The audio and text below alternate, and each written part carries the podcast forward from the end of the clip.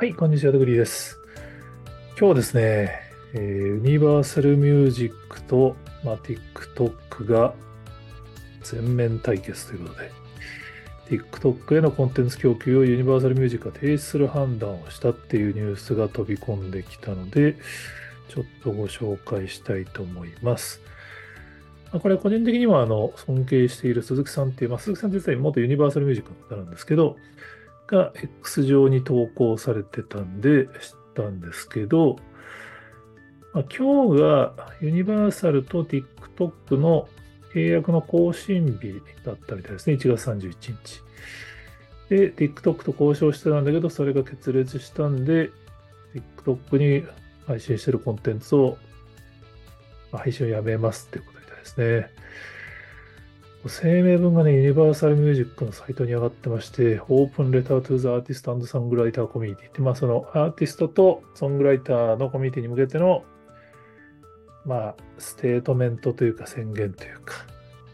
なぜ TikTok に対してタイムアウトを要求しなくちゃいけないかみたいな感じのタイトルの部分で、なかなかね、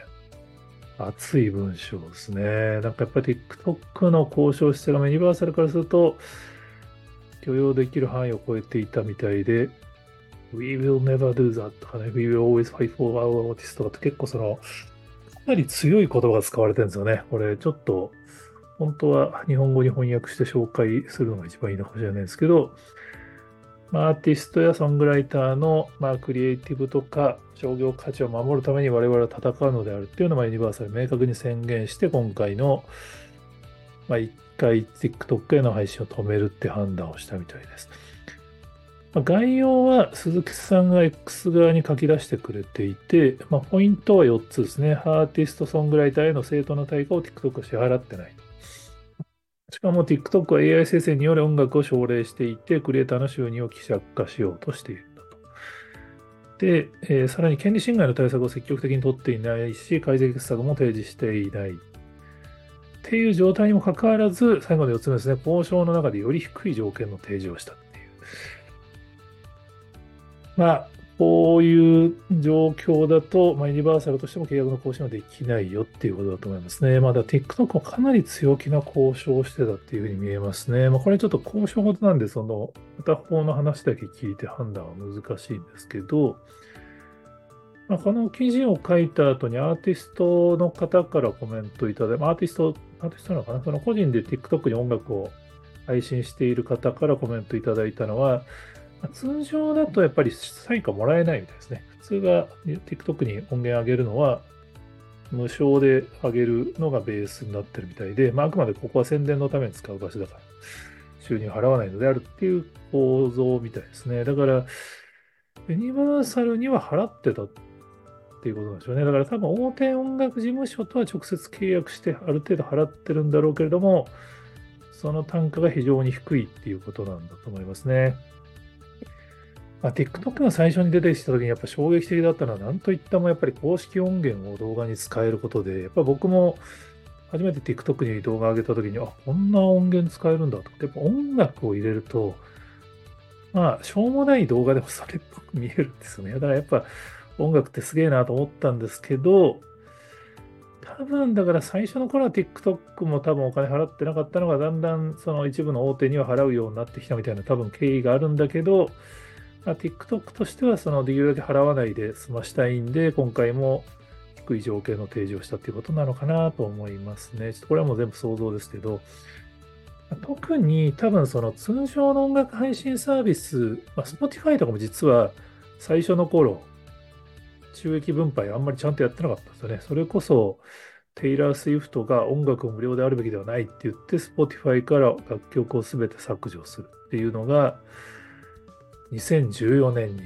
ありました。これもだから、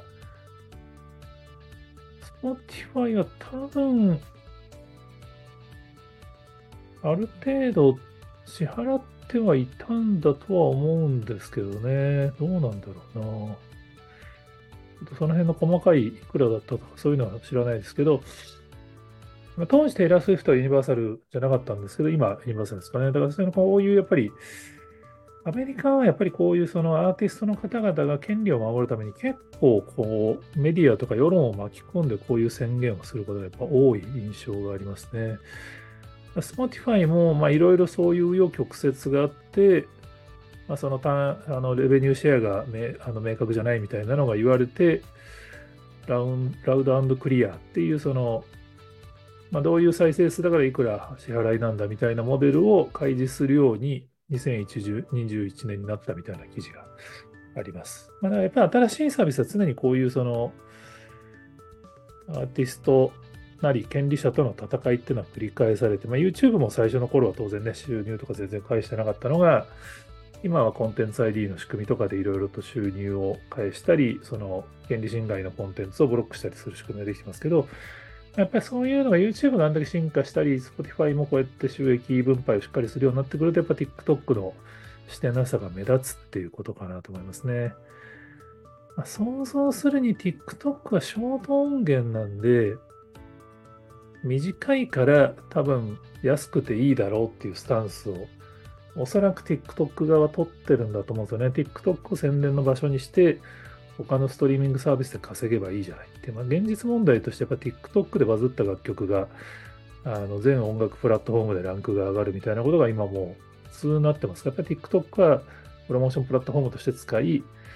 それ以外のところに誘導するっていうのは基本的には構造としてはあると思うんですけど、だからといってユニバーサルとしては TikTok だけそういうただ乗り的な使い方をするのは許さないっていうのを今回明確にしたってことだと思いますね。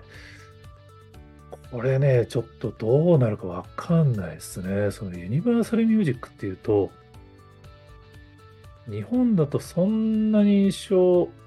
ないかもしれないんですけど、すごいレーベルなんですよね。世界最大手。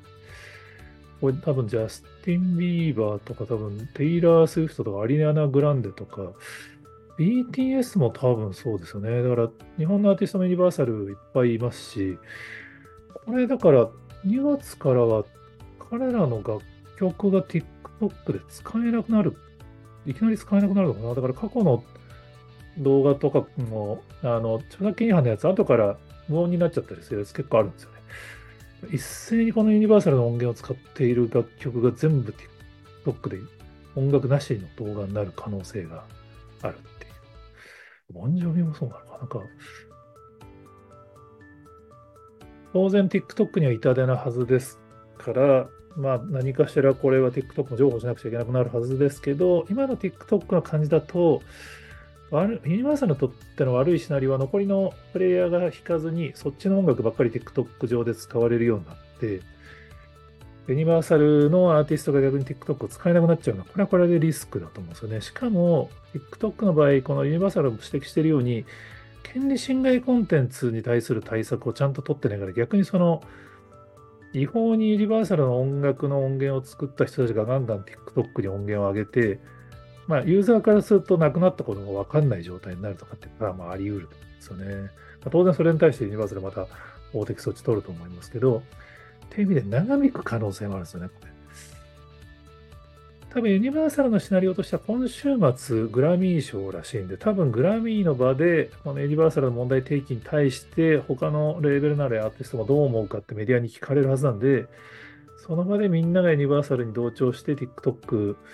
ちゃんとアーティストに還元しろっていう流れを埋めるを判断して今回やってると思うんですけど、いや、これね、結構今後にの分岐点として大きいところになるんじゃないかなと思ったので、ご紹介です。まあ、日本のアーティストもユニバーサル所属だと TikTok でプロモーションできなくなっちゃったりしますかね、結構、急範囲は大きいんじゃないかなと思ったりします。PMSG のレイコさんとかもそうなんですかね、ちょっとまあ、実際どこまであのネガの影響が出るかわかんないですけど、はい、多分こういう、少なくともでもアメリカはやっぱりこうやってアーティストの権利を守るためにレベルも戦ってるんだなって、ちょっとね、これはこれでやっぱ大事なことだなって、しかもこの裏でやるんじゃなくて表に持ってくるっていうのがいかにもアメリカっぽいですね。はい、注目したいと思います。えー、こちらのチャンネルでは日本のエンタメが、えー、海外展開するのを密かに応援したいなと思っていますので、他にもこんな話してますよっていう方がおられましたら、ぜひ、えコメントや DM で教えていただけると幸いです。読まれてます。